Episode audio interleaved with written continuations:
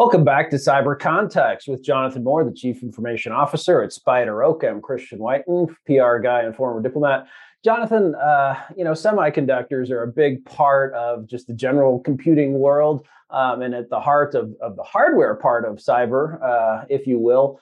Um, so much of the high tech part of semiconductors may use US tools in its in its design and manufacture but is actually made in in places like Japan and South Korea and in particular Taiwan. Taiwan is home to TSMC uh, which has operations in other countries but it, its its heart uh, the actual production of the hardware that is so critical to uh, computers, whether they're uh, relatively small and mobile ones like a phone, or what goes into a, a, satellite or something even more complex, you know, comes from Taiwan. And Taiwan is under under threat, uh, seemingly at any given point from from China. China doesn't seem to go for more than a week without threatening unification with Taiwan, which is a euphemism for invasion. Uh, you know, there's a whole diplomatic backstory on that. But uh, are you concerned about this uh, seeming vulnerability in the in the supply chain? I mean, it's it's definitely an interesting wrinkle.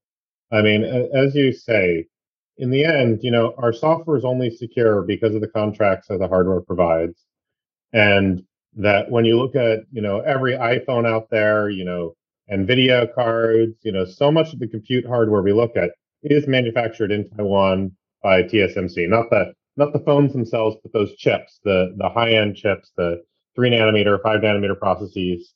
Um, that's where they're all produced. And so I think that that is an interesting risk, and it's it's interesting to to sort of ask ourselves what it means that our global supply chain for computers, you know, for computers and and you know everything we depend on really depends on such a small island. I think it's 95% of high tech silicon is produced in Taiwan. So I think that is a really interesting uh, aspect of that. And I, it does play, you know, it does play into this whole, you know, China as a cyber adversary.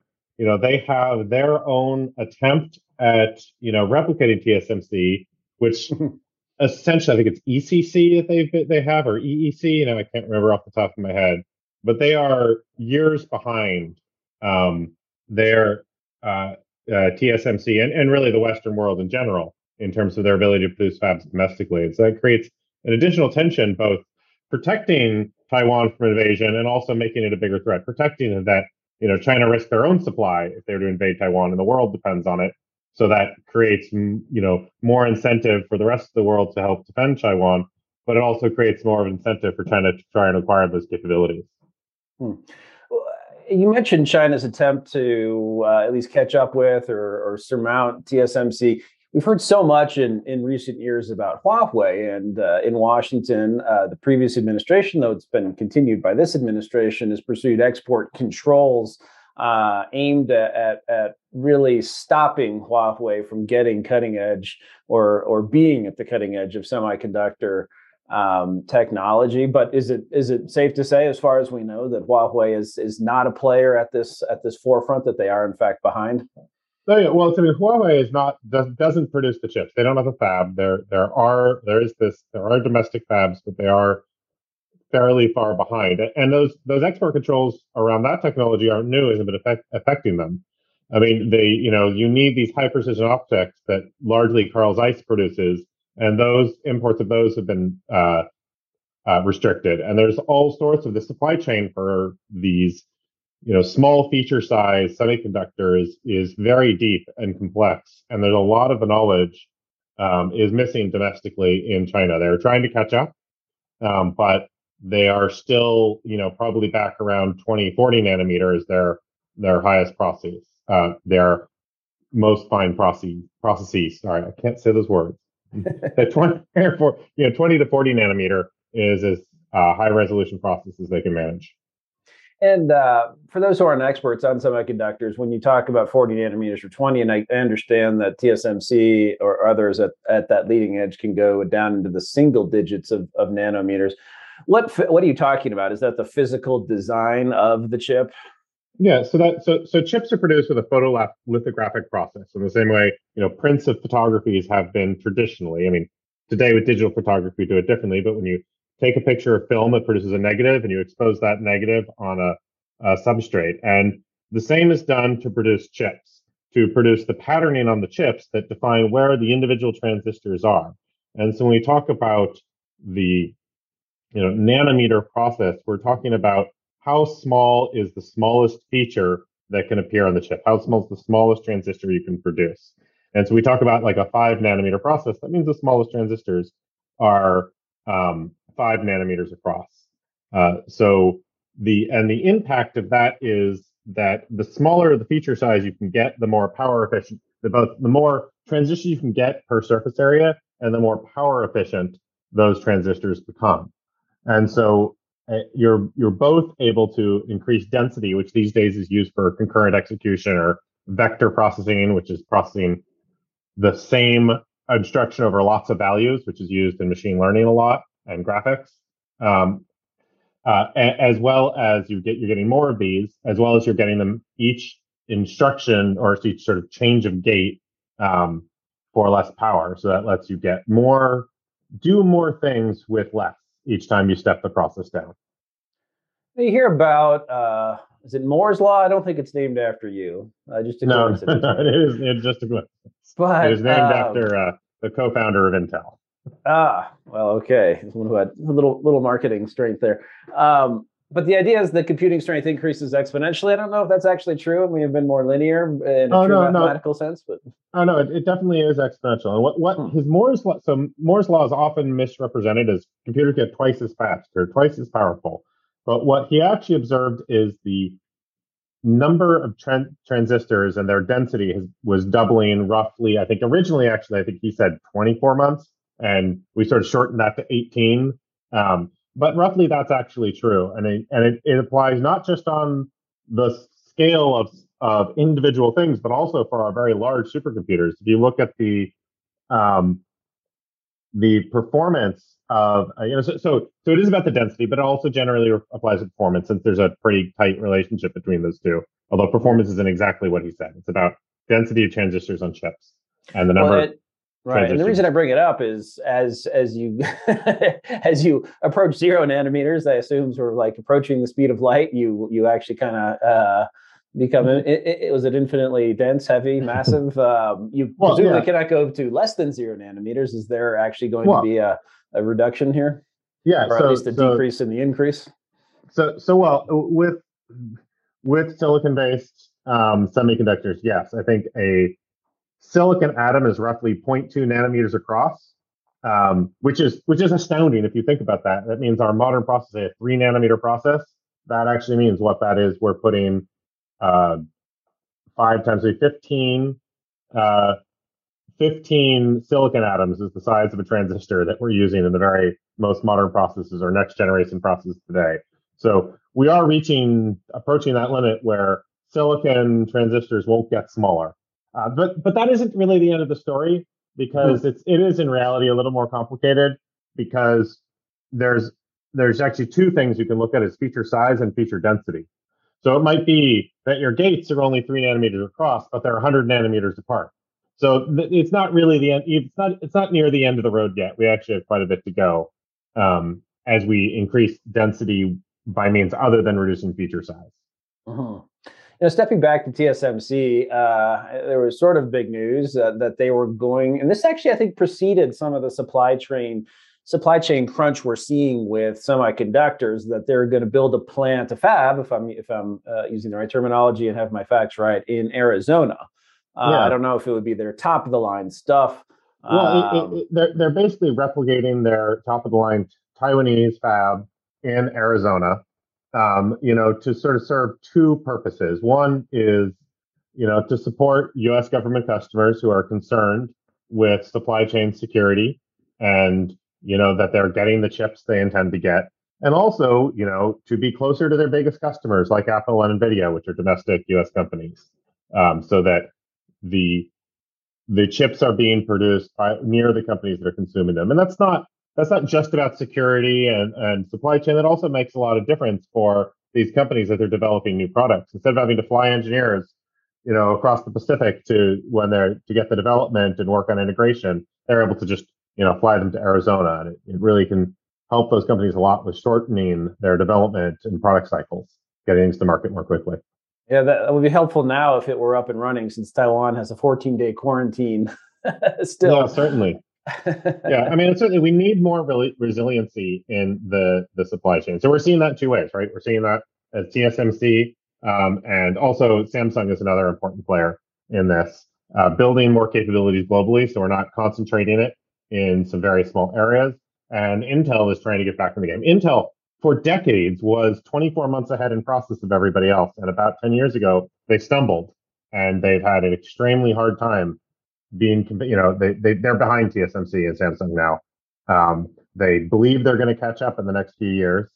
Um, but they, and they are investing a lot in fabs. I mean, by me here in Oregon, they're about to open next year a very, a new large fab for, I think, seven nanometer processes. Um, and they're building them another one in Arizona and they're building in Europe. And so I think there's sort of been a wake up call to realize that um, there was a sort of supply chain issue with uh, allowing most of our um, semiconductors to be produced in one part of the world. Um, and we're sort of resolving it. But this isn't new to the industry, right?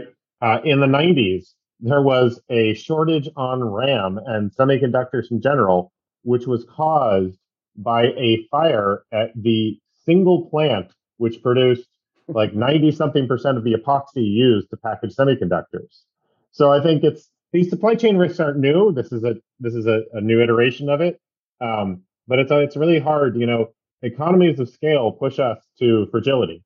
You know, so mm-hmm. you know, and, and we've seen that in other industries, right? Like how we allowed China to get a dominance on rare earth mineral mineral extraction, where we used to do in the U.S. The U.S. actually has lots of rare earth, uh, minerals. Rare earth metals aren't actually rare. That's right. But, They're not rare. Just uh, I but, guess a little bit uh, uh, dirty, if you will, to mill and, and produce. I guess. Yeah, exactly. So, so we found the economics and uh, politics of letting China do it better, but we lost domestic knowledge of how to do it. So it's it's it all it's all part of the, the same cycle. And I think that there's an interesting, you know, you know, question there, which is how can we build these how can we build economies and systems that are more resilient to the sort of natural concentration and fragility? And I think that that applies to to all sorts of security. I mean, we see that today, like we saw today, a you know, you know, sometimes there are surprising bugs. There was today an announcement of a bug in the NSS cryptographic library, which is developed by Mozilla, but used in a lot of different places for a lot of different things. It's a critical vulnerability that has sat there for, I think it said it was 2012 that it was introduced and just never noticed. Any the, the more concentration you have, the you know the the more fragility you built in you build in. All right. I had another question about supply chain, but before that, can we just step back uh, to the Intel situation 10 years ago? Um, did they just have sort of an Apple III or Apple Lisa moment where they went down the wrong path and then backed up and got on the right path? Or uh, I mean, um, I mean, you can argue a lot of different things. I mean, it could just be they they they pushed too hard. They pushed for they they're trying to do too much at once. Um, but I think there's also a reasonable theory that the challenge was that, that was the first time um, it was happened around the time same time Andy Grove stepped down. It was the first time in Intel's history that it hasn't been run by an engineer. It's been run by a business person, and I think there is precedent to see that in a lot of industries. Unfortunately, Boeing seems to be a victim of this as well. When you end up in a in a innovation driven technology company when you install somebody in charge of the company that doesn't come from that engineering background, it doesn't have a history in the company, that you often risk not understanding what's really important because in these technical endeavors, it can be very subtle to understand what matters and what doesn't. Yes, as an MBA, I can tell you people like me should probably not be running a semiconductor company. you know, I think of Lindsey Naegle, the stereotypical business person from The Simpsons, and Lisa at one point asks her what she produces, and without skipping a beat, she says synergy. Um, going back to the supply chain, you mentioned Samsung, so South Korean company. There's Kioxia in Japan, formerly Toshiba Memory. Um, you know, with the export controls, I gather one way the U.S. government was able to prevent sales, not of all uh, of all uh, chips technology to Huawei, but of certain ones, was because um, eh, we didn't want to just constrain our manufacturers and allow Japanese and Taiwanese and Singaporean and others um, to export. So we said if there was any U.S. tool in your design or production line, then our export controls applied to you. Um, a lot of Americans would probably be surprised to know that the, the leading edge of semiconductors is in Taiwan and these other countries. Uh, do you think that is partly that it was just a, a, view that semiconductors actually weren't the edge of high tech, that it was software, that it was social media, the actual sort of consumer end of technology? Um, any guesses on uh, or, or, theories on why we uh, either fell behind or at least ceased to be the leader? Same thing, I suppose. I mean, uh, no, I think it's just it was honestly just really good work. So, so TMS, TSMC was the first pure foundry play under the theory that if you focus on only one thing, you can do better at it than everybody else. And it seems like it worked. I mean, they they're in their position because they worked really hard to get there. Have done really great R and D and just have innovated. For like, I mean, it's I think it was founded in 1995. So this is not they didn't show up the next day. This has been a a long haul effort for them. And when they founded, you know, the idea of a you know pure fab, you know, pure foundry company country sorry company was not considered to be a good idea, right? Is that everybody who had products had fabs, and it was as the complexity of the fabrication process increased that uh, more and more more companies thought, hey, you know, maybe I don't need to be a fab. And you even see like certain pure IP companies like ARM, you know, ARM designs the instruction set and designs reference uh, and good, not just reference, but but designs, you know, in, integrated circuit design, know, chip designs, but they don't produce or sell any chips. Uh, they they license IP only.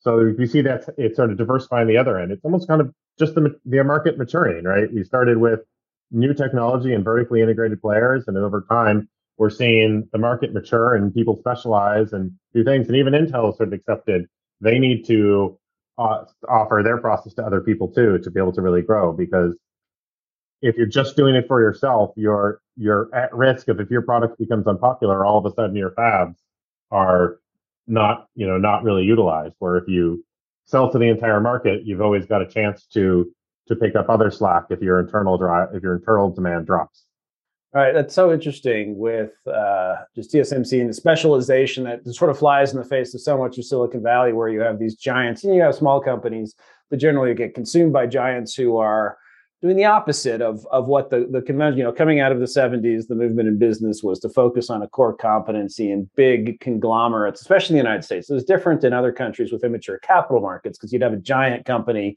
and that was essentially an internal capital market but in the us uh, with the exception of general electric which later would run into trouble you know the idea was focus focus focus and that that switched especially when you talk about uh, Google and on um, uh, I suppose uh, Facebook and, and, some of the others. Um, so that is a a, a big um, a, a, difference in business that seems to have paid off in that uh, in that one instance. Um, you know, you hear a lot switching topics a little bit here, but sticking with semiconductors about quantum computing or just you know the general state with with supercomputers. Is is software a big part of that, or is that as we've been discussing so far, really semiconductor dependent and, and being on that cutting edge? Uh, for for quantum computing, you mean for? I mean, well, quantum yeah, computing for, for making them and for making them good.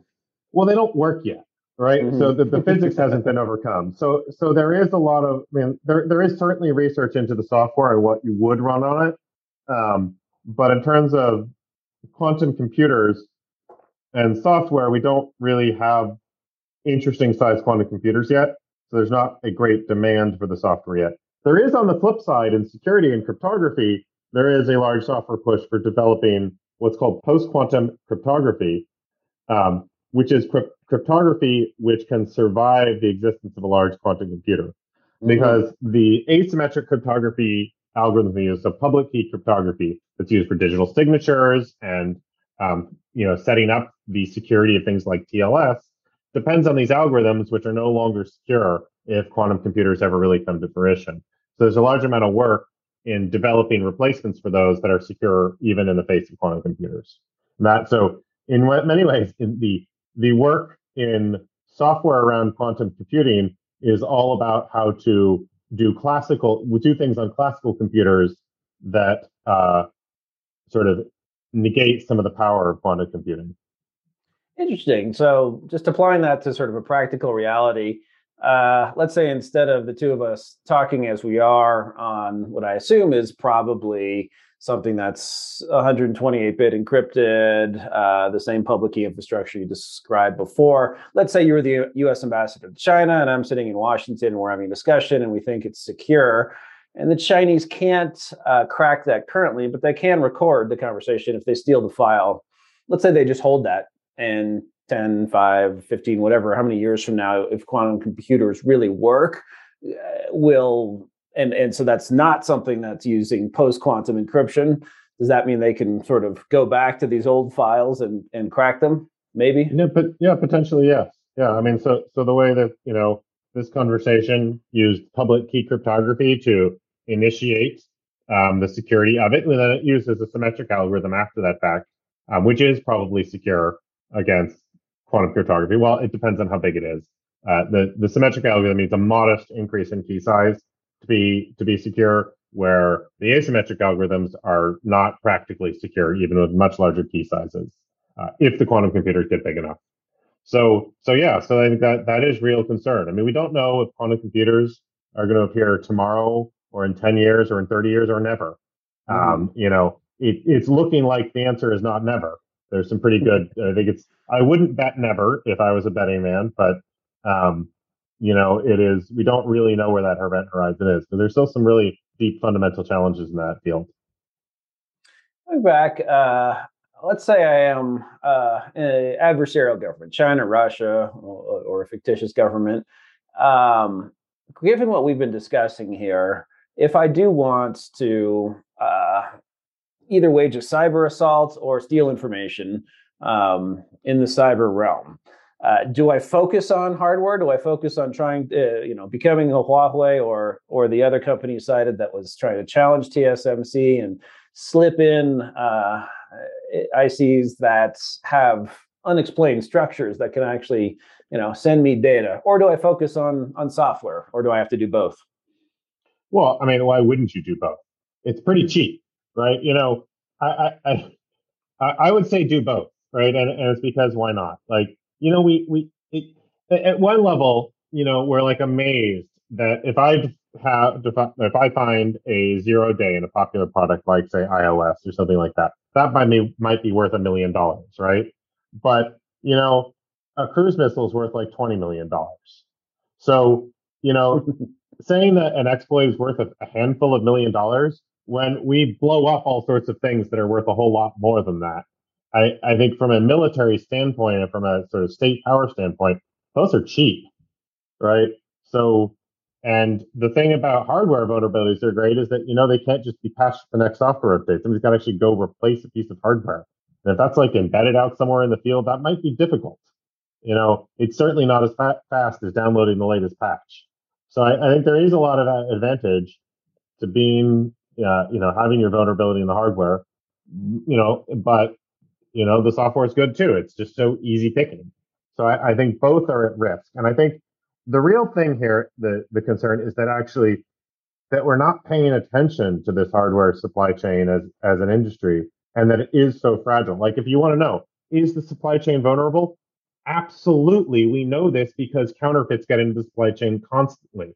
If you're buying, you know, parts elect, you know, ICs to put into your electronics as a manufacturer, one of your big challenges is that a non-trivial percentage of the ICs you receive will be counterfeit and don't function correctly. So, you know, it's not a question of is the supply chain vulnerable? We know it's vulnerable because of fraud. The question is, is what is the adversary doing? And uh, with what we're talking about, that vulnerability is that the components of integrated circuits or the or, or what they are combined into um, the system that controls voice on your phone, for example, I don't know, that it, those come from disparate companies. Those aren't all coming straight from uh, TSMC or Intel into your government computer or the phone in my hand. That you don't really know that, you know, as with globalization, just in time inventory, all of these. Uh, um, things that were so great until they weren't. yeah. Is that what it is? That you have just so many so many moving yeah. parts? It's hard to know yeah. what they're all doing. Exactly. And it's like, you know, we're not seeing a lot of counterfeit parts from, say, like Intel or, or, you know, Samsung. We're not, it's not these large chips. It's further down the supply chain. You see them. Like, you know, Microchip produces a ton of ICs that are uh, important for various things. Uh, like a very common one you find everywhere is something that converts from uh, serial interface to USB interface. And you see these all over the industry because you've got all these random cheap USB gadgets and they don't really want to implement USB on their side. So they buy this microchip part, lets them just connect like a, you know, RS, old RS232 kind of protocol. Um, and it interfaces it with USB magically for you. Or there's, you know, memory controllers or all sorts of things. And, you know, the, the risk is though is that, that, you know, your computer, you think of the computer as the CPU, right? The CPU is the heart of your computer and that's where computation happens. But modern computers and electronics are actually whole networks of different components and all sorts of, there, there's tons of microprocessors in your computer. You know, your, your flash drive, you know, has, you know, has a multi-core computer, you know, processor in it itself. That's a fairly fast computer that's, you know, probably competitive with mid-range phones from a few years ago.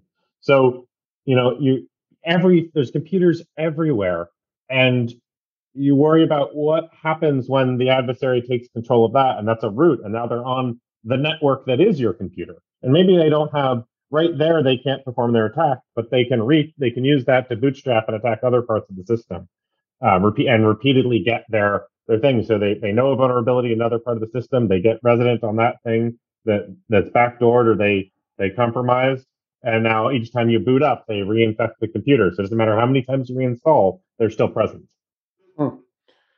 That's very interesting, especially when you think about how many, uh, certainly at the consumer level, uh, you know, iPhone on the Mac side, iPhones and, and, and Macs, except for maybe one at the very high end, which is made in Texas. All of them are, are made in China.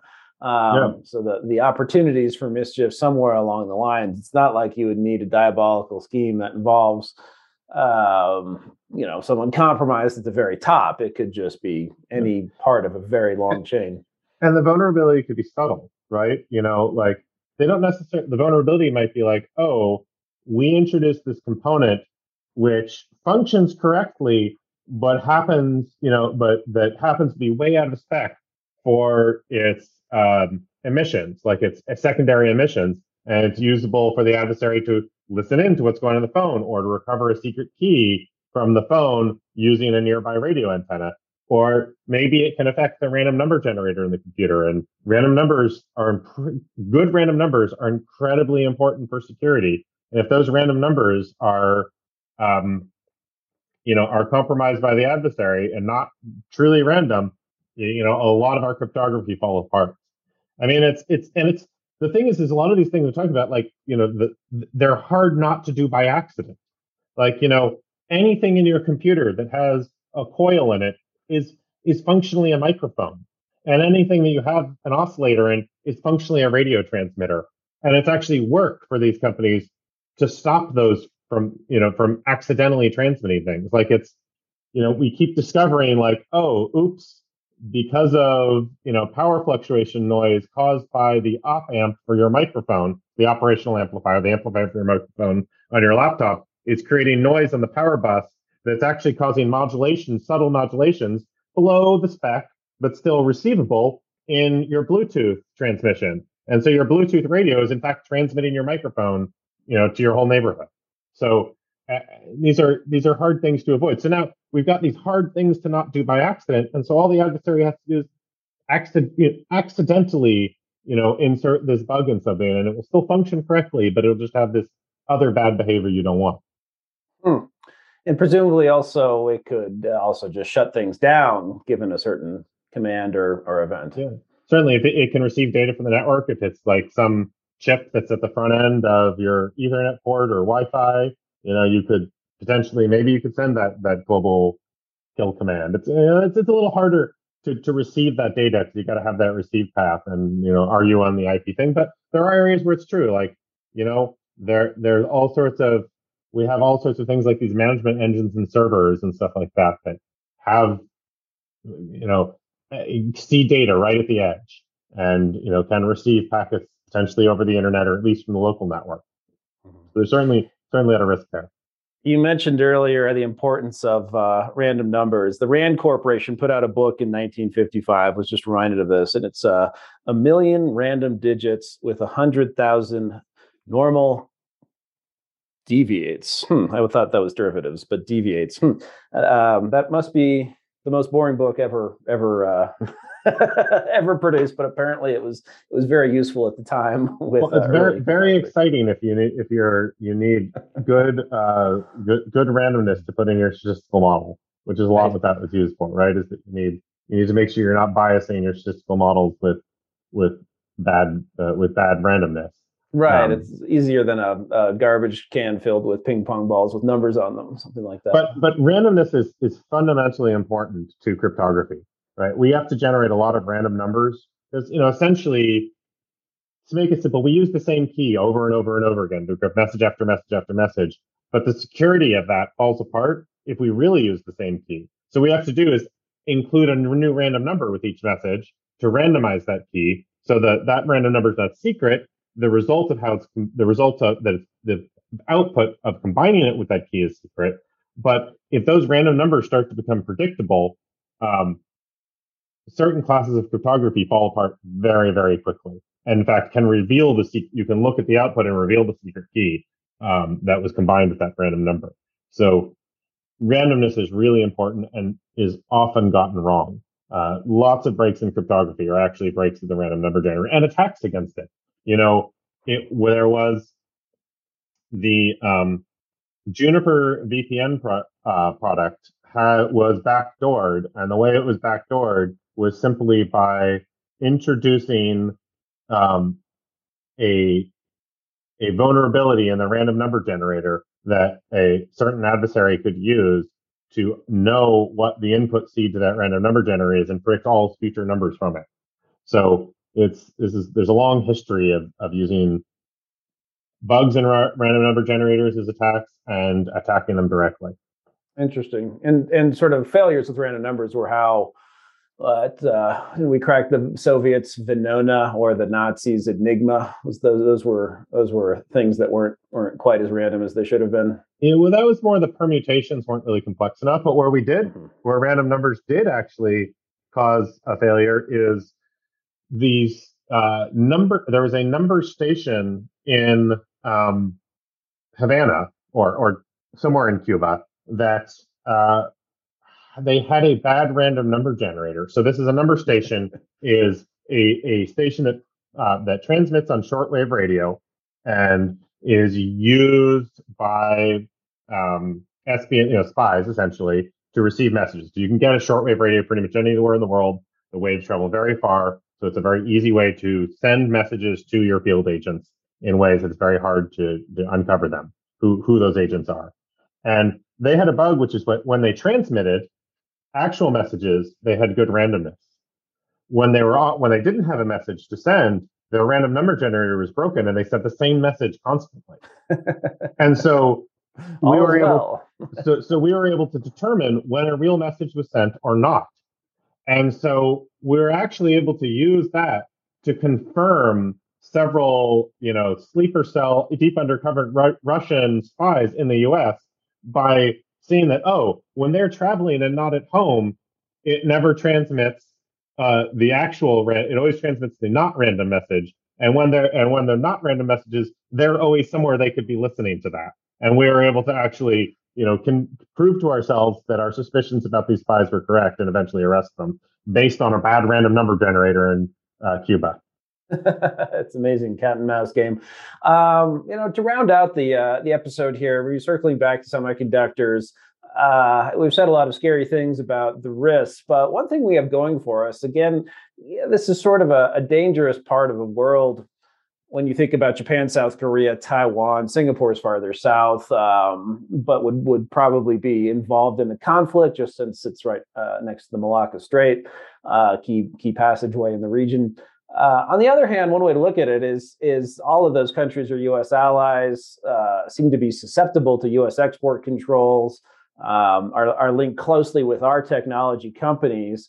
So if you do an us versus them calculation, if if if you put those on the American side of the ledger versus China, uh, maybe Russia, um, does that does that give you at least some comfort? Well, I, I don't know that it does, right? I mean, they may uh, they may all be, you know, currently aligned with us, but it doesn't mean that we're, you know, adequately, you know, securing our access to that technology in the case of, you know, conflict or disaster or political winds changing. And, you know, for so many of these, you know, other components that are easier to counterfeit in various ways. And some of the fairly high end ones could be counterfeited because you can acquire the bare silicon and then backdoor the the silicon by the chip by adding extra silicon to the package. So you don't actually always have to be able to produce the thing you're backdooring. But because the supply chains are so complex and so hard to secure for how these things actually end up in the devices, I'm not sure it really helps. You know, and I think that the general influence that our adversaries have over those those uh, markets, even if they're not aligned, if their interests aren't aligned there right now, I don't know that it actually makes me feel a whole lot better. Mm. Right. Certainly. Certainly. Yes. A, a, lot of a lot of risk and variable involved. Yeah. Uh, it could be. It could be worse. Right. It could be worse. right. But it doesn't make me feel good. Right, right. A mixed bag. All right. Well, that's all the time we have for this episode of Cyber Context with Jonathan Moore, the CIO of SpiderOak. I'm Christian Whiton. And if you like what you heard, please follow us on whichever podcast catalog you're using so you won't miss an episode. We'll be back again soon. Thanks.